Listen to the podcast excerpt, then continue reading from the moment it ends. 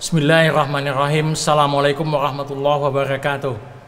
Subhanallah walhamdulillah wa la ilaha illallah wallahu akbar wa la hawla wa la quwata illa billahil aliyil azim. Allahumma salli wa salli wa ala Muhammad wa ala alihi wa sahbihi ajma'in. Asyhadu an la ilaha illallah wa daula syarikalah wa asyhadu anna Muhammadan abduhu wa rasuluhu sallallahu alaihi wasallam. La nabiya ba'da. Pertama-tama Marilah dari lubuk hati kita yang paling dalam kita panjatkan puji syukur ke Allah Subhanahu wa taala. Tuhan yang sangat sayang pada kita. Tuhan yang mencukupi seluruh kebutuhan lahir batin kita. Tuhan tempat kembali kita nanti. Kita tidak akan ke mana-mana. Kita sedang berjalan menuju Allah. Kita sedang berjalan menuju kematian kita. Harapan kita kepada Allah mudah-mudahan dalam perjalanan kita menuju Allah, dalam perjalanan kita menuju kematian kita, Allah tuntun kita tetap dalam ketaatan kepada Allah. Allah bimbing kita selalu berada di agama yang lurus sehingga kalau datang waktunya Allah anugerahkan kita kematian yang husnul khotimah selama di dunia dan selama di akhirat. Amin ya rabbal alamin. Jamaah Bapak Ibu hamba Allah yang insya Allah dirahmati Allah. Tema kita hari ini adalah pandemi pengingat bahwa kita selalu dalam jalan menuju Allah. Pandemi itu adalah wabah yang sudah menyebar ke seluruh dunia. Itu dia pandemi. Tapi harus kita yakini juga bahwa pandemi itu adalah makhluk Allah, ciptaan Allah. Kata Allah dalam Al-Quran, Rabbana ma khalaqta hadza batila. Apa pun yang Allah ciptakan itu tidak ada yang batil, tidak ada yang sia-sia. Pasti ada hikmah di baliknya. Walaupun tidak selalu kita tahu hikmah apa di balik pandemi ini. Mungkin kita tidak tenang. Tapi dalam Al-Qur'an, wa asya an takrahu syai'an wa huwa khairul lakum wa asa an tuhibbu syai'an wa huwa syarrul lakum wallahu ya'lamu antum la ta'lamun. Boleh jadi kalian tidak suka tapi itu baik bagi kalian. Boleh juga kalian suka tapi itu tidak baik bagi kalian. Allah tahu tentang kalian dan kalian tidak tahu apa-apa tentang Allah. Jadi kita yakin saja bahwa Allah menurunkan pandemi yang namanya COVID-19 atau virus corona pasti ada hikmah di baliknya walaupun tidak selamanya kita tahu apa hikmah di balik itu paling tidak akhir-akhir ini kita sangat sering ingat Allah sangat sering ingat kematian karena berapa ribu yang sudah meninggal dunia di Indonesia Bahkan di dunia sudah ratusan ribu yang meninggal gara-gara COVID-19 ini. Maka ini membawa kita untuk berpikir bahwa kita sedang menuju kematian kita. Kita sedang menuju Allah. Hikmah ini yang paling tidak bisa kita tangkap dengan adanya pandemi 19 ini. Kita ingat bahwa kita tidak akan selamanya di dunia, bahwa kita pasti menuju Allah. Dalam rangka menuju Allah, kita harus menjaga diri kita agar selalu dalam posisi bertakwa. Karena orang yang bertakwa itu nanti akan masuk surga. Kalau kita meninggal dalam kondisi tidak bertakwa maka tempat kita di neraka Allah. Maka oleh karena itu kita harus selalu menjaga posisi kita dalam kondisi bertakwa. Puasa merupakan salah satu cara agar kita menjadi orang yang bertakwa kita masih ingat ayatnya Auzubillahiminasyaitonirrajim Ya ayyuhallazina amanu kutiba alaikumusiyam kama kutiba alal ladzina min qablikum la'allakum tattaqun. Hai yang beriman diwajibkan kalian berpuasa sebagaimana diwajib kepada orang sebelum kalian agar kalian menjadi orang yang bertakwa. Jadi kuncinya agar kita selalu menjadi orang yang bertakwa. Ramadan mengantarkan kita menjadi orang yang bertakwa. Sebentar lagi Ramadan mau berakhir. Padahal kita harus selalu dalam posisi menjadi orang yang bertakwa Jangan-jangan setelah Ramadan ajal kita mendatangi kita. Kalau kita tidak dalam posisi bertakwa, alangkah ruginya kita. Oleh karena itu, salah satu tugas penting kita sekarang adalah agar kita bisa membawa Ramadan itu keluar Ramadan. Bagaimana kita agar bisa meramadankan semua bulan?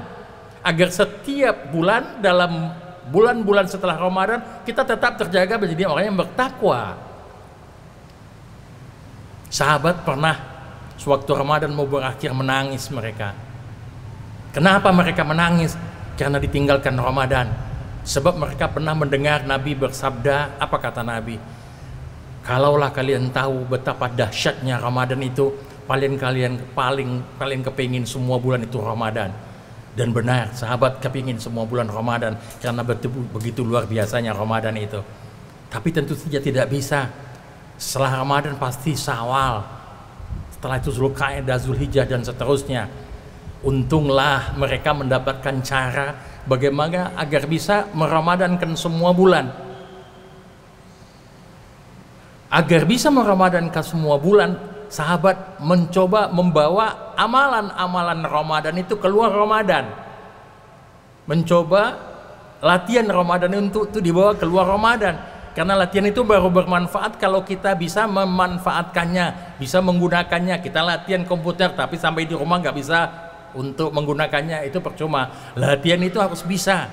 Dan latihan Ramadan baru bisa dianggap sukses kalau setelah Ramadan kita mampu melakukan amalan-amalan Ramadan itu. Kita mampu meramadankan semua bulan. Sebagai contoh sederhana, bulan Ramadan kita disuruh puasa.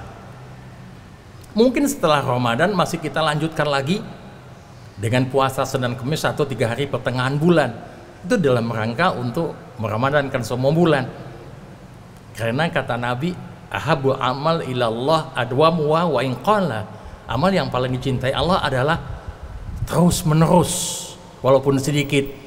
Mungkin Ramadan kita puasa 30 hari tapi setelah Ramadan mungkin cuma Senin Kemis atau cuma tiga hari pertengahan bulan. Tapi kita sudah menjadi orang yang meramadankan semua bulan insya Allah sedekah kita rajin pada bulan Ramadan bawa keluar Ramadan. Paling tidak ada lima amalan penting yang harus kita bawa keluar Ramadan agar kita mampu meramadankan semua bulan. Yang pertama, Ramadan itu disebut juga dengan syahrus sabar, bulan kesabaran. Bulan melatih kita sabar. Kita dilatih sabar untuk tidak makan walaupun lapar. Kita dilatih untuk tidak minum walaupun haus.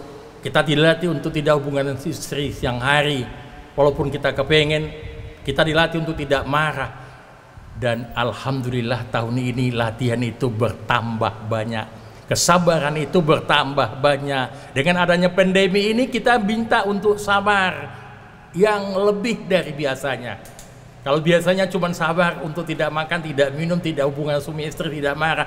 Hari ini kita diminta sabar untuk stay at home. Sabar untuk tidak tarawih bersama. Sabar untuk tidak tadarus bersama tidak bisa buka bareng, bahkan tidak bisa iktikaf. Jangan-jangan besok juga tidak bisa Idul Fitri. Itu kesabaran yang sangat menyakitkan. Karena tidak bisa melakukan sesuatu yang kita inginkan. Tapi yakinlah kata Allah, Allah sabirin. Allah sayang dengan orang yang sabar. Dalam ayat lain, innallaha ma'as sabirin. Allah bersama orang yang sabar. Bahkan ada ayat yang mengatakan bahwa orang-orang yang sabar itu diberi balasan tanpa batas. Maka sebetulnya beruntunglah kita yang bertemu dengan pandemi. Beruntunglah kita yang bisa berpuasa dalam rangka ada COVID-19 karena kesabaran kita bertambah karena kita bisa bertambah sabar dan dicintai Allah. Ini yang kita bawa keluar Ramadan. Setelah Ramadan selesai besok, jangan berhenti untuk jadi orang yang sabar.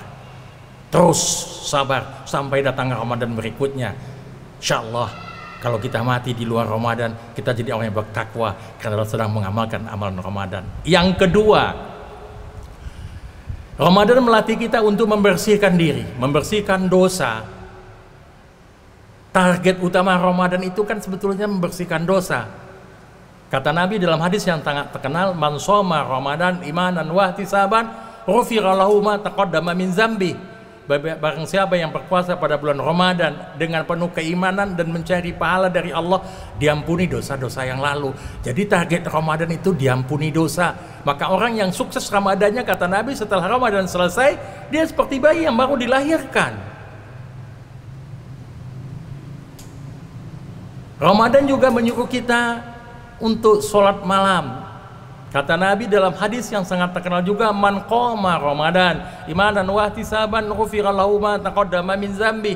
Siapa yang berpuasa pada bulan Ramadan dengan penuh iman dan mencari ridho Allah, diampuni dosa-dosa yang lalu. Jadi sholat malam itu hanya tidak hanya sekedar sholat sunat, tapi sholat dalam rangka menghapuskan dosa. Sebetulnya banyak sekali amalan Ramadan yang targetnya membersihkan dosa. Sedekah, sedekah itu bukan hanya sekedar cari pahala, sedekah itu juga membersihkan dosa. Kata Nabi as-sadaqatu tutfil khati'ah. Sedekah itu akan menghancurkan dosa sebagaimana air memadamkan api. Kita zakat. Zakat itu juga membersihkan dosa. Benar kita zakat fitrah. Kita tobat pada bulan Ramadan itu juga membersihkan dosa. Kita istighfar Kata Nabi wa, bukan kata Nabi lagi, kata Al-Qur'an wa may ya'mal su'an aw nafsahu, siapa yang melakukan dosa dan menzalimi dirinya, summa yastaghfirillah, kemudian dia beristighfar kepada Allah, ya jadilah ghafur rahim. Temunya Allah menyayangi menyayangi. Sangat menyayanginya. Zikir. Zikir itu juga membersihkan dosa. Wa zakirin Allah sakiran wa zakirat adalah maghfiratan wa ajran azim. Laki-laki yang berzikir, perempuan yang berzikir, Allah siapkan ampunan dan pahala yang besar berdoa. Kita disarankan untuk berdoa Allahumma innaka afun tuhibbul afa fa'fu anni. Itu doa yang disarankan. Agar kita membersihkan dosa sekaligus agar kita mendapatkan Lailatul Qadar. Berbuat baik. Selama Ramadan kita dilatih untuk berbuat baik. Apa kata Al-Quran? Innal hasanati yuzhibna sayiat. Kebaikanmu itu akan menghancurkan dosa-dosamu hampir semua kegiatan Ramadan. Memberi makan orang waktu berbuka tidak hanya dapat pahala puasa tapi juga akan membersihkan dosa.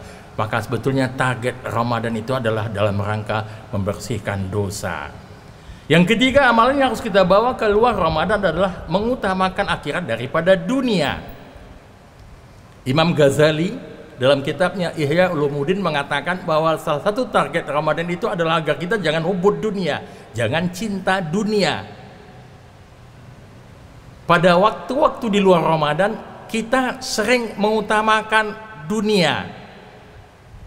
Alokasi hidup kita banyak untuk dunia. Lihatlah penghasilan kita pasti lebih banyak untuk dunia daripada untuk akhirat Waktu kita banyak untuk dunia daripada untuk akhirat. Pikiran kita banyak untuk dunia daripada akhirat. Pekerjaan kita, aktivitas kita banyak untuk dunia daripada akhirat. Tenaga kita banyak untuk dunia dan akhirat. Jadi tanpa sadar kita sudah terjebak oleh dunia. Datang puasa. Puasa itu membawa kita untuk mengingat akhirat. Untuk mendahulukan akhirat. Karena akhirat memang jauh lebih penting daripada dunia. Kata Al-Quran, wal akhiratu khairul laka minal ula. Akhirat itu lebih penting daripada dunia. Kenapa? Wal akhiratu khairu abqa. Karena akhirat itu lebih baik sebab dia kekal. Dalam ayat lain inna ma hazil hayatu dunia mata wa inna akhirat daru qarar dunia itu cuma sementara akhiratlah yang kekal. Kita lihat kegiatan kita pada bulan Ramadan. Bangun tidur jam setengah tiga atau jam tiga kita sahur sahur itu bukan urusan dunia walaupun makan tapi urusan akhirat itu setelah itu kita nunggu subuh. Kadang-kadang sambil baca Al-Quran. Baca Al-Quran akhirat, sholat subuh akhirat. Setelah subuh kita kadang-kadang dengarkan ceramah, paling tidak tadarus. Itu juga urusan akhirat. Dari subuh sampai maghrib kita puasa dan puasa itu urusan akhirat. Masih diselingi dengan sholat zuhur, qabliyah ba'diyahnya, sholat asar, qabliyahnya. Semuanya itu urusan akhirat Maghrib kita berbuka. Jangan dipikir berbuka itu urusan dunia walaupun makan dan minum itu juga urusan akhirat. Karena orang yang menyegakkan berbuka dapat pahala sunat. Setelah sholat maghrib, setelah itu sholat isya, setelah itu sholat taraweh, setelah itu tadarus sampai tidur lagi akhirat. Jadi sejak kita bangun tidur sampai tidur lagi akhirat, akhirat dan akhirat. Begitu Ramadan mendidik kita agar mengutamakan akhirat daripada dunia. Sebab kalau kita mengutamakan dunia, Allah sudah mengancam di dalam Al-Quran. Apa kata Allah? Fa'amma man wa asaral hayata dunia fa'inal jahimah hiyal ma'wa.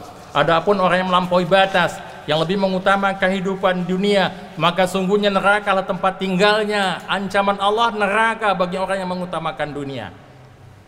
Maka Ramadan melatih kita mengutamakan akhirat. Yang keempat, tadi kami katakan ada lima yang perlu kita bawa kita dilatih dalam Ramadan untuk berbuat baik.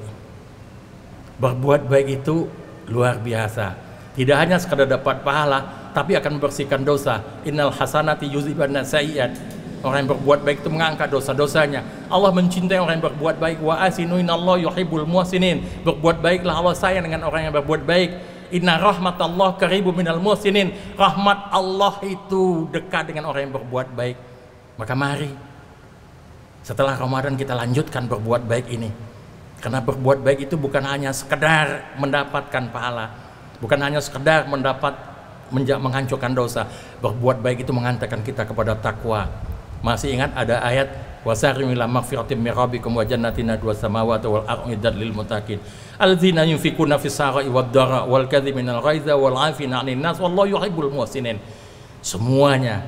bersedekah, menahan amarah, memaafkan, berbuat baik itu adalah pekerjaan orang-orang yang berbuat baik. Mari setelah Ramadan kita lanjutkan selalu berbuat baik. Terakhir yang kelima, apa yang harus kita bawa keluar Ramadan? Kita harus membawa ketua Ramadan itu kemampuan untuk mengendalikan diri. Puasa itu imsak. Imsak itu menahan, mengendalikan diri, menahan diri. Apa yang harus kita kendalikan? Selama Ramadan kita diminta untuk mengendalikan niat kita. Kita tidak sah puasa tanpa niat, maka sebelum Ramadan, sebelum kita puasa kita meniat malam harinya. Kita juga harus mengendalikan diri kita. Ada tiga hal dalam diri kita yang perlu kita kendalikan, lisan kita, perbuatan kita, emosi kita. Pada bulan Ramadan kita kendalikan lisan kita, tidak berkata yang tidak baik, tidak mudah marah, kalau dipantang orang untuk marah kita katakan ana soimun aku sedang berpuasa. Tidak mudah untuk meledak-ledak emosinya. Kita kendalikan. Kemudian yang tidak kalah pentingnya yang kita kendalikan pada Ramadan adalah harta kita. Kita paksa diri kita untuk berzakat fitrah, kita paksa diri kita untuk bersedekah. Pada bulan Ramadan sangat mudah sekali kita untuk bersedekah. Dan mereka mengendalikan harta kita. Kemudian yang perlu kita kendalikan juga adalah akhlak kita agar kita berakhlak berakhlakul karimah. Karena Nabi katakan inna mabu'istu li utamima makarimal akhlak. Sungguhnya kalian diutus untuk menyempurnakan akhlak. Dan terakhir yang harus kita kendalikan hati kita. Hati inilah yang paling penting kita kendalikan. Dua hal yang perlu kita kendalikan dari hati adalah penyakit hati dan dosa. Jangan sampai hati kita ditimbun-timbun oleh dosa. Mari kita kendalikan hati kita dari dosa. Kita jauhi baik dosa yang dilakukan oleh mata melihat yang tidak pantas seperti aurat lawan jenis, mendengarkan gibah, itu harus kita kendalikan. Kendalikan juga kaki kita, tangan kita, kendalikan semuanya agar dosa tidak menumpuk dan penyakit hati harus kita kendalikan. Jangan kita hasad, dengki dan iri agar hati kita bersih karena Allah akan melihat ke hati kita bukan melihat kepada rupa dan bentuk kita. Itulah lima hal yang harus kita kendalikan dalam rangka agar pandemi ini bisa membawa kita ke jalan Allah, agar bisa membawa ke kematian yang husnul khotimah, agar bisa membawa kita dalam kematian yang bertakwa, sehingga kita bertakwa tidak hanya pada bulan Ramadan, tapi setelah Ramadan kita tetap bertakwa. Mari kita Ramadan ke semua bulan dengan lima hal yang tadi sudah kita bicarakan. Mudah-mudahan apa yang kita bicarakan pada hari ini mendapat manfaat, diridhoi Allah dan mendapat berkah أخيه الكلام وبالله التوفيق وهداية السلام عليكم ورحمة الله وبركاته. لا إله إلا الله محمد رسول